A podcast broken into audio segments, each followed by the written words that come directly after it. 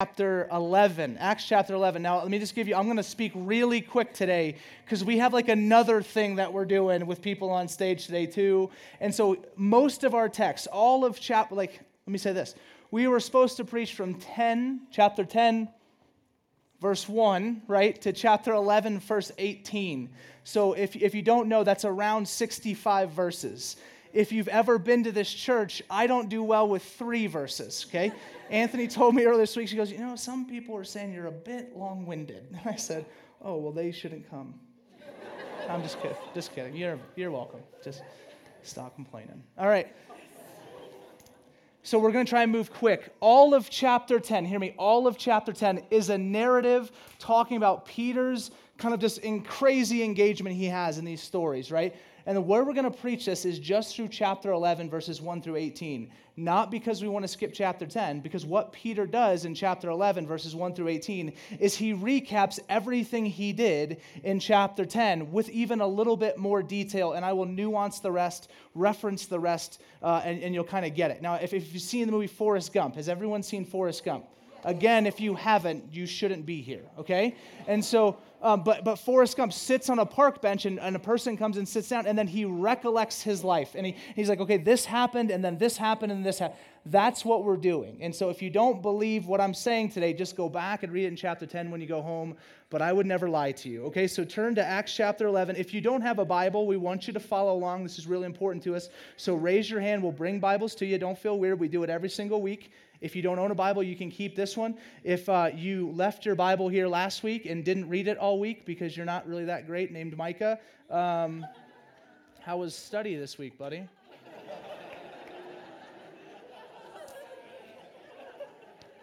really digging into the Word, huh? It's a little bit different than what you tell me at our mentorship meetings. But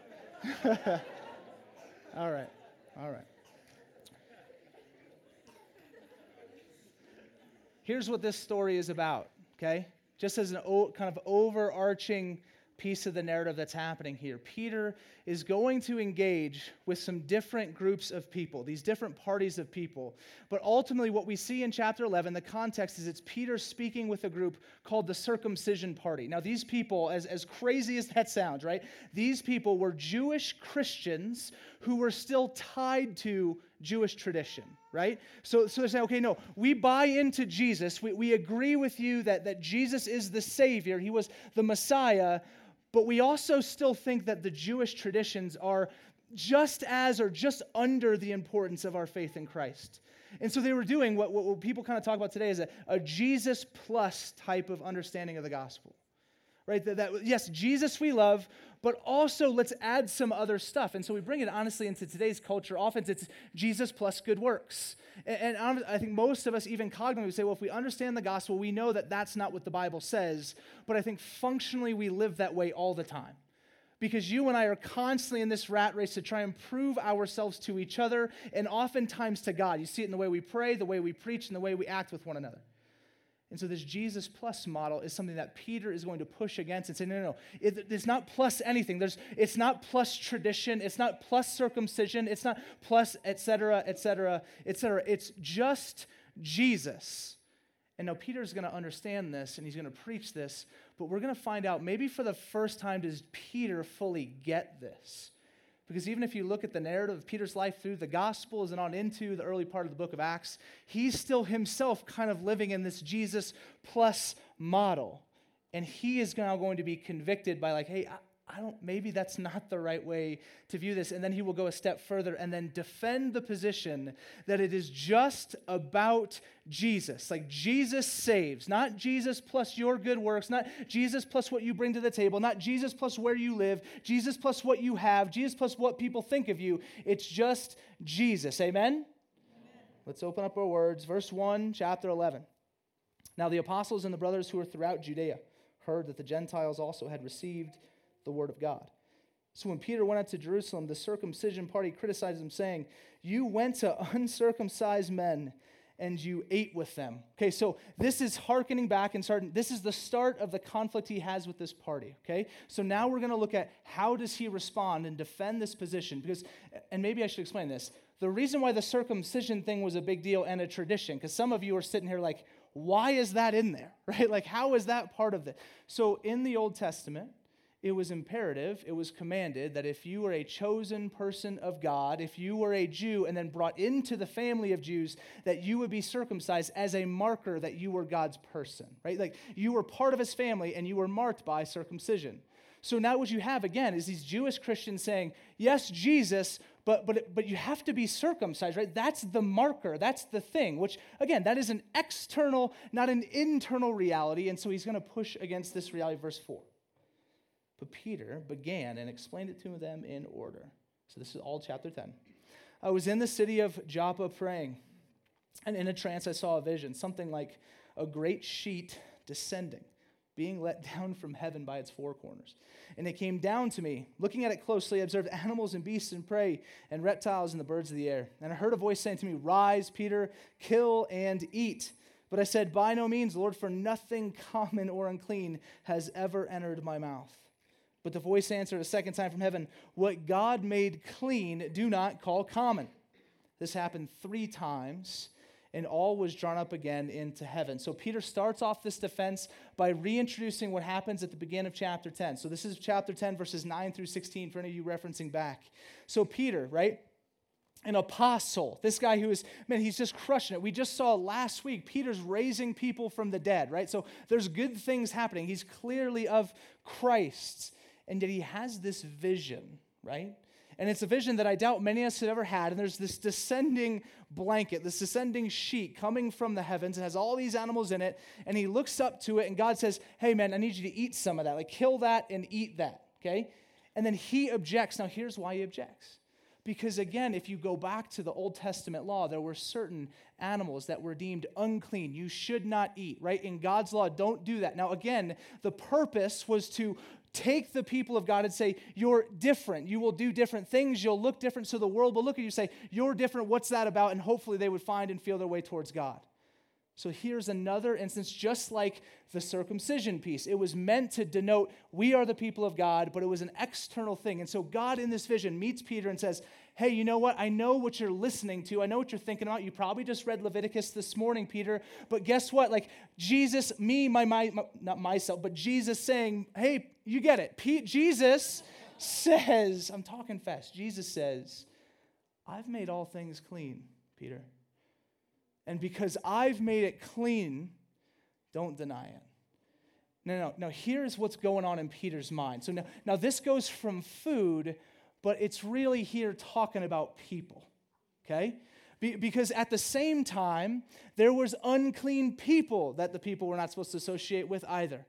And so, no, you don't go and engage. Now, one of the specific people you were not to engage with were people who were uncircumcised. Now, this was not true in the actual Levitical law. The Old Testament never told the Jewish people, don't interact with the uncircumcised. But it became a tradition amongst the legalistic and religious Jews of the day hey, we don't associate and spend time with those people.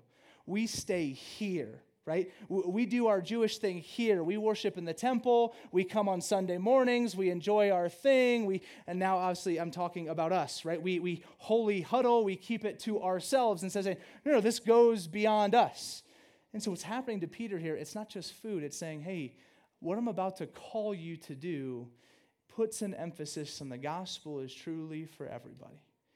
That what Christ accomplished on the cross is not just for the Jew uh, it's not just for this kind of section of Gentiles that live in Jerusalem, the holy city, but no, no, this gospel truly is for all. And if you look at Acts 1 8, which we constantly refer back to at the start of this book, Jesus sends his people saying, You will be my disciples and witnesses in Jerusalem, Judea, Samaria, and to the ends of the earth. What we get today is the first major push of the gospel going to the ends of the earth.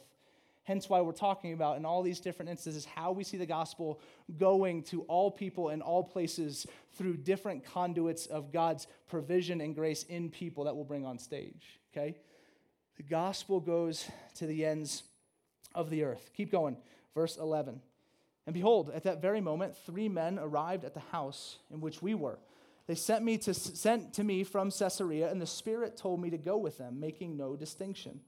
These six brothers also accompanied me, and we entered the man's house. Now, this is referencing chapter 10, verse 17 through 30. So he goes on in the narrative and he's saying, okay, so here's what happened. I had that vision, and then all of a sudden, these guys show up at my door.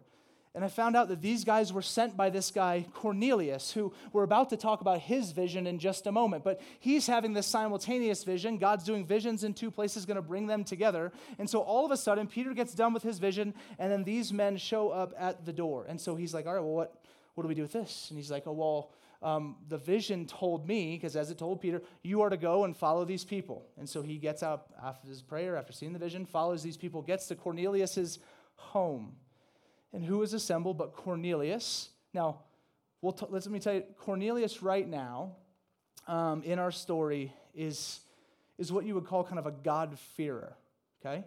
So, in other words, he was a non Jew who bought into the Jewish religion, right? He was a non Jew who followed the Jewish God. So he, he didn't believe in Jesus. He didn't know Jesus. He wasn't in relationship with Jesus. He didn't trust in Christ for his, as his Savior or Messiah. But he received his vision. We'll talk about just a moment. And so he is to send for Peter, and Peter will come and explain. And when Peter arrives at Cornelius' house, Cornelius has invited his whole family to come and hear what Peter has to say which I just love that. It's like, man, there's, there's something that seems incredible. God's doing, you know what? Let me bring the people around me to hear this good news too. Okay? And so here's what we get then. Continue on in verse 13. And he told us how he had seen the angel stand in his house and say, Send to Joppa and bring Simon, who is called Peter. He will declare to you a message by which you will be saved, you and all your household. This is chapter 10, verses 1 through 8. And so the vision that is given to Cornelius from God is hey, listen up, there is this apostle. His name is Peter. He's in this city just down the street. Send these people. Because as Cornelius was speaking to the Jewish God in, in that time of him as a God-fearer approaching Yahweh, the God of the Old Testament, God speaks to him and says, hey, there's this guy. And he's going to come and tell you what it means to be saved. And so he sends his people out, says, Go and get this guy, bring him back to me. Okay? 15a. Okay? I know we're moving quick. As I began to speak, and to stop there, as I began to speak, and this is going to reference back to verse 10, 34 through 43. And I'm just going to read because it's the powerful word of God. It's the gospel story as Peter presents it to Cornelius and his family.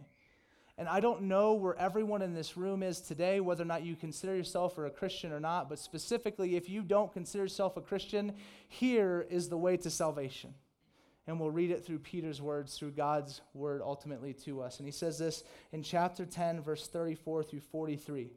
Peter opened his mouth and said, Truly, I understand that God shows no partiality but in every nation, anyone who fears him and does what is right is acceptable to him.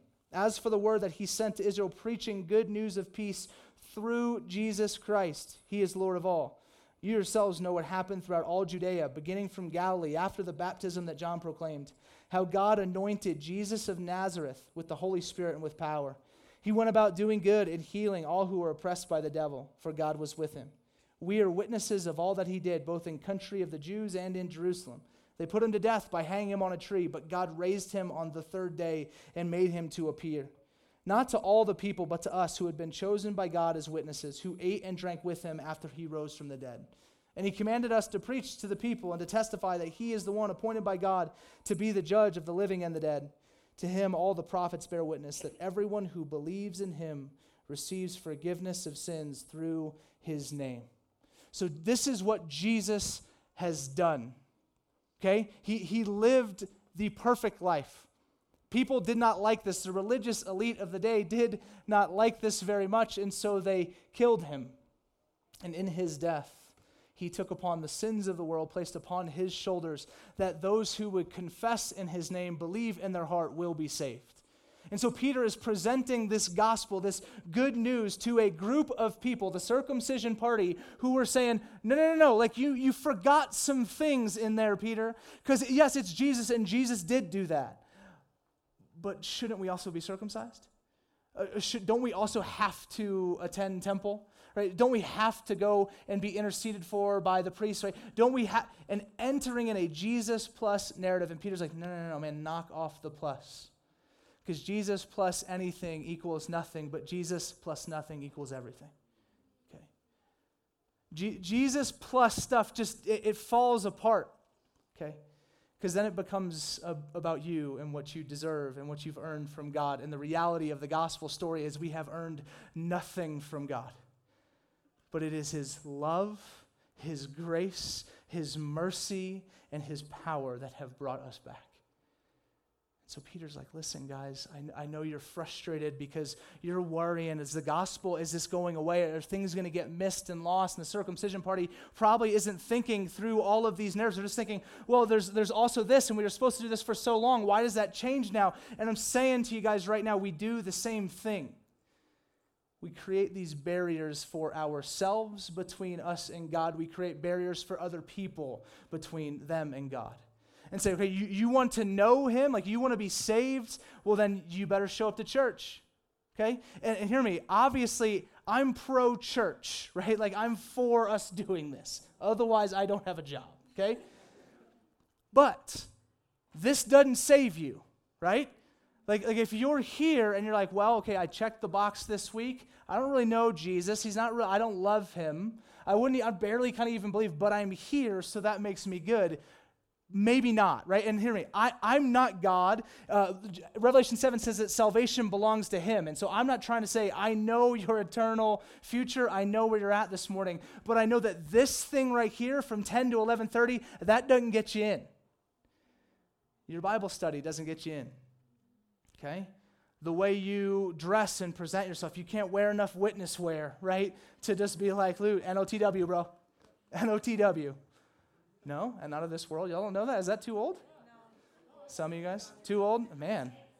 What do they wear now? Like apostle or something? Just Jesus? No? Oh, yeah, he is greater than I. That, that he is greater than I sticker doesn't do it, okay? Nothing that you bring to the table saves you. Not a thing. Here's why this is important in this narrative.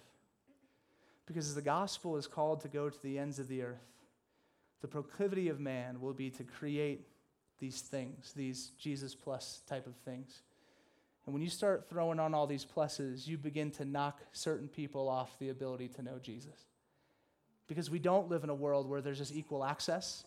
We don't live in a world where everyone can go to church. We don't live in a world where everyone has a Bible. We don't live in a world where, et cetera, et cetera, et cetera. When you add pluses to the gospel of Christ, you cut off a lot of people that Jesus died for. And so we need to stop because it, it pushes against the exact narrative that we see Jesus pushing us through in the book of Acts to say, man, this thing is going from Jerusalem all the way to the ends of the earth. That's where the gospel has to go. Because if it isn't for them, then I guess let's just stay in our holy huddle. Let's just live here. Let's just do our thing. But if it's for all people and the gospel is truly not about us, but about Him and what He's done, it's not about the pluses that we can add on. If that's true, then we better start moving and preaching and getting the word to those who need to hear about the desperate, amazing love of God. Amen. That's what's going on here. Now, we land in these this last little part and this is the final kicker for the circumcision party the thing that's like yes they're in okay? 15b it says as peter was preaching okay the holy spirit fell on them just on us at the beginning. And i remembered the word of the lord how he said john baptized with water but you will be baptized with the holy spirit.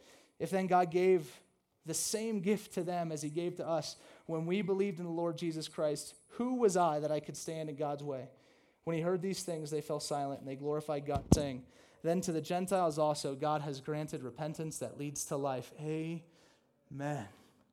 And thank you, Jesus. If that's not true, we should leave right now because none of us are in.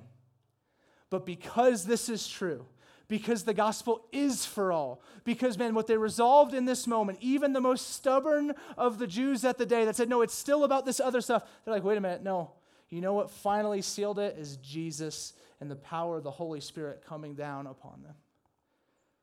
This is good news for um, unless you're here and, and you are a Jew, then, then this is just, well, it's still like, this is okay news because the more people get to come type of thing, right? But if, if you're here and you're a non Jew like myself, this is good news. Because what this says is, hey, no, no, no, he's here for us too, to save us, to equip us, to come into our lives to make us, listen, not to keep you as you are, but to make you the best picture of Christ in this world that you can be. Okay? for his glory, for your joy, and for the sake of the world. Okay. This is good news for that. And so Peter finally, after preaching this, you know, he gives all that good news and he says, you know what? You know what the final kicker is? Yeah, God came in power just like he came to us. And anything he would do for us, surely he would want to do for them, and so on and so forth. And so we take this entire narrative through the lens of this vision that God wants to bring the gospel to the ends of the earth. And it just comes back on us and says, man, are there ways that we have stood in the way of God for him to save? Because I love what Peter says, says, Who am I to stand in the way of the gospel? Okay? And who are we to say, no, no, no, man, it's, it's got to look like this. It's got to be. Believe in your heart and confess with your mouth that Jesus Christ is Lord and you will be saved. Okay? Now, the rest of the stuff, that gets ironed out as you love Jesus. Okay? It's the first question that need to come out of our mouths as we live in community with one another is, where are you at with Jesus? What do you believe about Jesus? Do you love Jesus? Now, there's a whole other part to this that we're going to focus and hone in more as we go through the book of Acts, where, where Jesus himself tells us in John chapter 14 that he who obeys my commands and uh, uh, who has my commands and obeys them is the one who loves me, right? So there's, there's, an, there's an aspect of this where, listen, like proof is in the pudding at a certain level. When you love someone enough, if I love my wife as I say I love my wife, that should manifest itself in loving ways in response to our relationship. If it doesn't, then that calls into question a bit about my love. But we start here with Jesus plus nothing equals everything. Amen? And the gospel goes to the ends of the earth. So, this is all for the sake of his name and his renown and his kingdom across the entire world. And so we land here we're going to bring up our last group of the, of, of the morning. And you know what, band? I'm going to invite you up too, just so you guys are ready to go, because I know we're running late and we don't want to do that.